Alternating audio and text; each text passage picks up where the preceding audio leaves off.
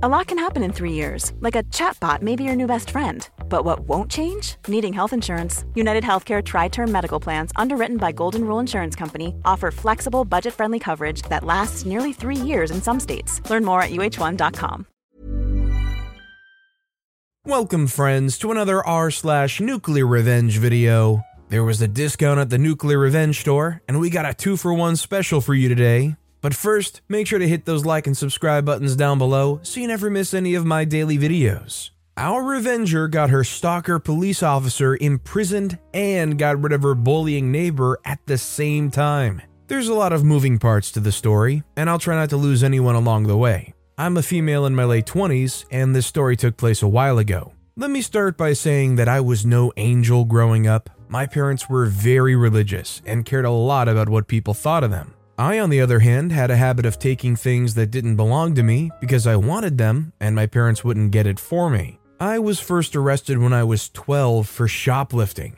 I have something of a sweet tooth. One day I was trying to stuff some chocolate bars in my pants while in a store, and this shadow just appeared over me. The next thing I knew, these huge hands went into my pants and pulled out the chocolate bars. This was my first encounter with Officer Squarejaw. He was about twice my age at the time and looked like he was the mold they made Marines from. He convinced the store owner not to press charges, and I was let go with a warning. I immediately learned my lesson and decided to change my tactics to more distant targets. I was 16 the next time I was arrested. This time it was for fraud. I got a fake ID and used it to get a job in a bar where I was skimming credit cards and using them to buy stuff. Officer Squarejaw just happened to be in the bar one night and caught me. This time, I didn't get a warning. I was sent to juvenile detention or youth detention as they like to call it these days. Being locked up with a bunch of teenage girls is a lot like high school combined with a sleepover you can never leave. I was always kind of a loner. I wasn't really strong. In fact, I was actually very timid. So I was fish food from the jump. And I got jumped. Going through that on a nearly daily basis completely broke me. I know what you're thinking. She probably deserved it. Stealing from others is bad. And you know what? I agree with you. What I did was wrong, and I deserved every moment of heck for the two years I was inside. I was a selfish person, and I'm sure I hurt a lot of people with my stealing. I was alone for those two years because my parents couldn't handle the shame of a child in prison. They left town as soon as the judge banged the gavel. The person I spent the most time with in juvie was also the one who beat me the worst. We'll call her the Dean because she ran the center. The Dean was hardcore. She used to brag about how she had boyfriends all over town and separate phones for each one so they wouldn't find out about each other. When I got out, my real nightmare began. My parents wanted nothing to do with me after I went in, so I wasn't expecting anyone to be there to pick me up. But there he was Officer Squarejaw he was pushing 30 now, and time did nothing to mellow him out. He even came in his patrol car to take me back to town. After everything I'd been through the past two years, I was too scared to refuse a ride with him. He made me ride in the back because of regulations or something. Civilians can't sit in the front. The entire drive to town, he kept telling me how he wants to look out for me, that him arresting me was for my own good, and that now he'll take care of me make sure that I stay on the right path. When we got to town, he dropped me off in front of a diner that was his aunt's, and that he arranged with her to give me a job, that I should start earning an honest living. The truth was, I was done with stealing, with crime in general. I just wanted to be left alone, which is why I didn't want to stay in the halfway house, and that meant getting my own place, and that meant getting a job.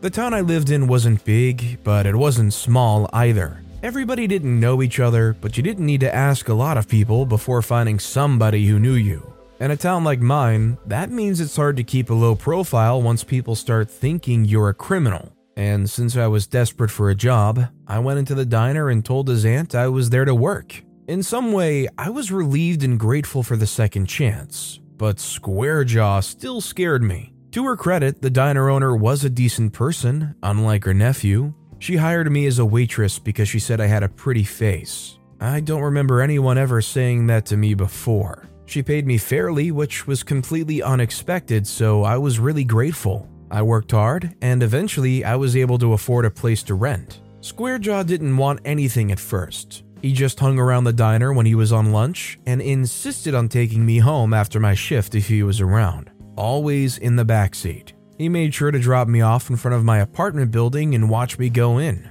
It wasn't a fancy place or anything. I could have afforded a slightly nicer place if I wanted to, even on my paycheck, but I was saving up my money for when my probation was over so that I could leave town. Up until that point, the ride home was the worst thing I had to deal with, which made what happened when I got home seem worse. My neighbors were nice people. I don't think they knew about me, and if they did, they pretended like they didn't. Their daughter, let's call her Miniskirt, she was one of those attractive girls who were also attracted to violence. She and her friends made the one flight of stairs to my apartment seem like an eternity. Some days there'd be no one at the top, and I'd just go into my apartment. Other days, she and her friends would be there and they'd either trip me or push me when no one was looking. And if people were around, they'd whisper horrible things at me. Things they would do to me or get their guy friends to do to me. It was like they could smell the weakness in me.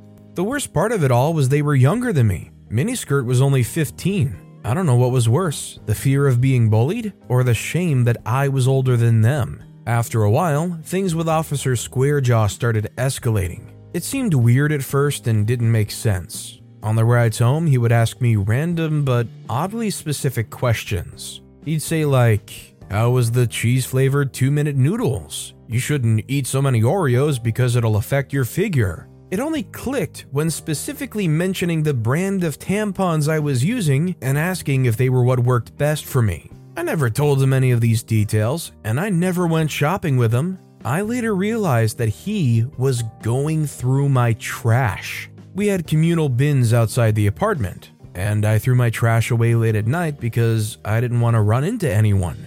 One night, after I realized that he'd been going through my trash, I saw his personal car was parked down the street and it had a view of the trash bins. I recognized his car because he'd picked me up from home a few times on the way to work.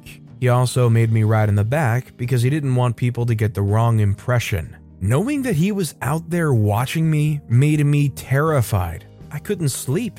I would spend most nights sitting by the window near the fire escape with the lights off, watching him until he left. Only after that could I fall asleep. All those nights allowed me to get to know Miniskirt really well. Unlike the Dean, she only had one phone, and she didn't want her boyfriend texting her because her parents checked her phone. So she would lean out of the window of her room and have these loud whisper phone calls with him. Apparently, it was easier to delete a phone call than a whole night's worth of texts. It didn't take long to figure out who he was. We'll call him Kix. Kix and I went to the same high school. He was the same age as me, and the two of them were very intimate. I mean, all the way intimate. Some nights she would sneak out of the fire escape to go to parties with him. Things with Officer Squarejaw were getting worse. Because I was afraid to throw away my trash when he was outside, it started piling up in my apartment. I'd wait until the garbage collection was made, and then I'd have to make two or three trips down to the bins. He was moody for the next few weeks after that. I was so scared in that back seat that I thought I should start throwing my garbage away like normal again. Then one day he was smiling when he picked me up, and after that, I wished I never hid my garbage from him. He bought me a cell phone. He said that he noticed that I don't really talk to anyone and that it wasn't healthy, that a girl my age should be texting and making friends. I didn't want friends. I didn't want anyone near me or talking to me, but how could I say no? His number was already on the phone, so when the first message came in later that night, his name on the screen made it feel like he was standing in the room with me. I didn't read any of them that night. I didn't even open them. The next day, he asked me why I didn't respond to him, and I told him I wasn't used to having a phone, so I put it on silent so that I could get some sleep. He asked me why I wasn't sleeping, and I said it was because I was having nightmares from my time away. He said if I wanted, he could park outside my place if it would make me feel safer. I told him he didn't have to do that, but he insisted that when he didn't have a night shift, he would watch over me, like I'm an idiot who didn't know he was already doing that. From then on, he would just appear wherever I was when I wasn't at home or at the diner. He had put some kind of tracking software on my phone. I was too scared to delete it because then he would know that I found it. I also didn't have anyone that I could tell about it because who was going to believe me? I eventually stopped going out except to go to work and buy groceries. I would just respond to his first few texts at night and say I need to go to bed. After a while, he started getting bolder, suggesting that if I still feel unsafe that maybe he could spend the night with me a couple nights a week. He kept insisting that he was looking out for me and that all he wanted to do was protect me. I heard stories from some of the other girls inside of similar things that happened to them and how bad it got once they opened that door. I told him no as firmly as I could. He didn't like that. He said that I should think carefully about what I want in life because he is the best thing that happened to me because not even my parents wanted me. I had never been so scared in my life. The only other person that I spoke to was his aunt, and she thought he was a model citizen. I had no one I could go to for help. Of course, Miniskirt decided that tormenting me at home wasn't enough. She and her friends came to the diner during my shifts. They would do things like complain that I messed up their orders, spilled their drinks, or that I was rude to them, all so that they could get free meals or discounts. All those free meals and discounts came out of my paycheck. They once even insisted that I had to pay for their dry cleaning after they spilled their drinks on it. Soon after, it completely escalated to them straight up demanding money from me. I realized that if this kept going on, I'd never have enough money to leave town and I'd be trapped there. It was like being back inside again. If I had to go through that again, I would rather end it all. This was my life for the first year after being released. One night, while sitting by the window waiting for his text so I can get it over with and go to sleep, I overheard Miniskirt saying to Kix she wished that he'd paid more attention to her. And I thought to myself, you can have my problems if you want them. And suddenly, I had the dumbest idea of my life. All thieves are like squirrels. We want to have other people's things, and we don't want other people taking our things. Every thief who's been doing it for a while has a little nest, somewhere they keep something aside. Before I was caught, I also had a little squirrel nest. I'd planned on going to it when my probation was over, on my way out of town. I meant it when I said that I was done with stealing, but apart from a little bit of money, I'd also stashed a backup card skimmer. I was going to get rid of it, I promise. One day, when I knew that Squarejaw was on patrol and couldn't follow me, I went to my nest and collected the money and the skimmer. I wore the skimmer to work under my apron, waiting for the day Miniskirt and her friends showed up again. Miniskirt had a prepaid credit card that she liked to pay with. It was about a week or two of waiting when they finally showed up again. I gave them my best service to avoid the free meal, and when I got her credit card, I quickly copied it on my way to the register before settling their bill. That night, I waited until she was in her room and used their Wi Fi to buy a phone online. I know stealing Wi Fi is wrong. I made sure to spread the payments so that she wouldn't notice a big charge. I specifically made sure that the delivery came to their place when no one was home so that I could collect it. When I took out the phone, I wrote the number on the packaging with a note saying, Let's talk, no names. I waited until Squarejaw was outside again and Miniskirt was at home before tossing it in the garbage. I made sure that he saw me noticing him in his car when I threw it away. I also made sure that there were no fingerprints on it, just in case the creep wanted to keep it as a souvenir. When I got back to my apartment, I went to the window and watched him go to the garbage to collect the empty package. He got back into his car, and in seconds a message came through Hey, why no names? I messaged back saying that I thought about what he said and that he was right. I said that I wanted to take things, and because our history, I wanted to start again as if we were strangers. I mentioned how he'd known me since I was 12, and that I wanted him to think of me as a woman and not a little girl anymore. I told him that I was going shopping soon to buy some new clothes to wear for him, if he wanted to make sure I was safe from a distance. I picked a weekend when I knew Miniskirt was also going to be at the mall. I had two reasons for wanting to go to the mall. First, I wanted Squarejaw and Miniskirt in the same place at the same time. Second, I wanted to buy some new clothes that matched some of the clothes I'd seen Miniskirt wearing when she sneaks out. I used the cash from my squirrel nest to buy the clothes. That first weekend, I walked around the mall casing out the stores that had the clothes I'd seen her wear. I also tried to follow Miniskirt a little bit because I was carrying the phone I'd bought with her card. So I wanted the phone to be near the places she went as well. I bought two or three things because I wanted to spread out the buying. Squarejaw was unsubtly following me the whole day. which explained why he was only arresting 12 year old girls. I started to text him a lot. I kept telling him how safe he made me feel, and even that when I was small, I knew I needed him. During our texts on the new phone, I told Squarejaw that when we meet in person, we should act like how we always behaved until it made sense for us to be together in public. He agreed, so he'd pick me up as usual, in the back seat, and drop me off at home. Miniskirt and her crew still kept bullying me, but I could take it this time. After a few more weeks of texting and shopping, Squarejaw was starting to get impatient. He wanted more, and it was time for the next phase of my plan. This part was really tricky. I had to wait until miniskirt sneaked out again. I had laid out all the clothes I bought that matched hers and would wait by the window watching and listening for when she left. The plan was to see what she was wearing, dress the same way or close to it, and then follow her to the party or wherever she went. It took almost two weeks of waiting before it happened the first time. Green skirt, pink top with orange stripes, and black pumps.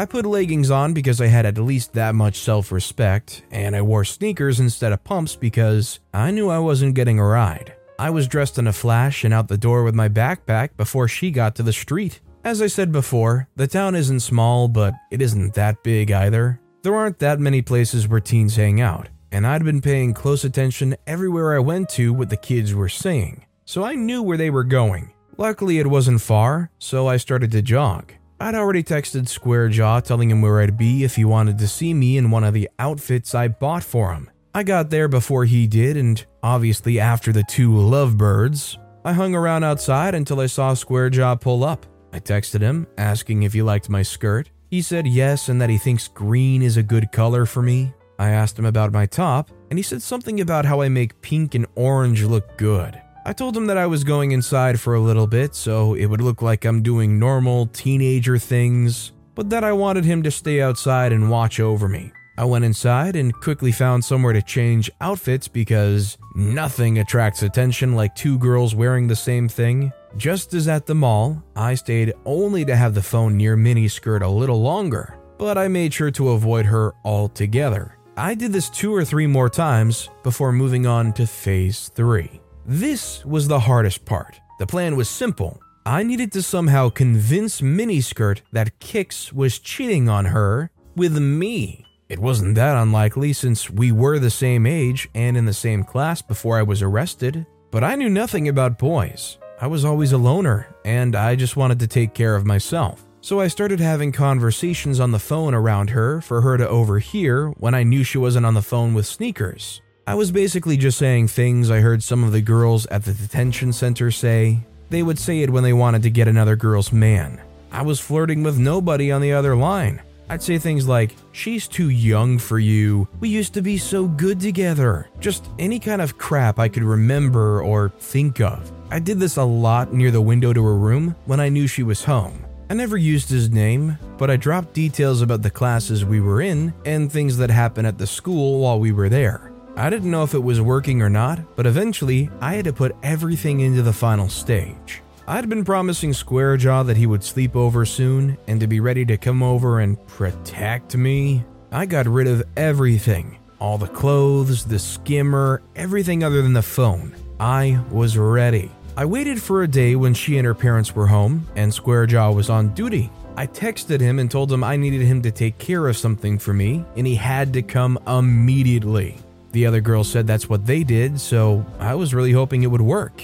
I then went to the window and called her out. When she stuck her head out, I told her that I've been seeing Kix and that she should just back off. I went inside and closed my window. I knew she had a temper, so I went to my front door and waited for her. I wiped down the phone and put it on the table. As soon as she knocked, I opened and she hit me in the face and started screaming and swearing at me. I'd received much worse from the dean, but I also knew how to make it look good. So when she hit me, I made sure to also hit my mouth on the table. I smiled a bloody smile and told her to check my phone and see what Kix and I had been up to. She picked it up and started scrolling through it. Obviously, she was confused because all those texts were between me and Squarejaw. At that moment, her parents came in to see what was going on.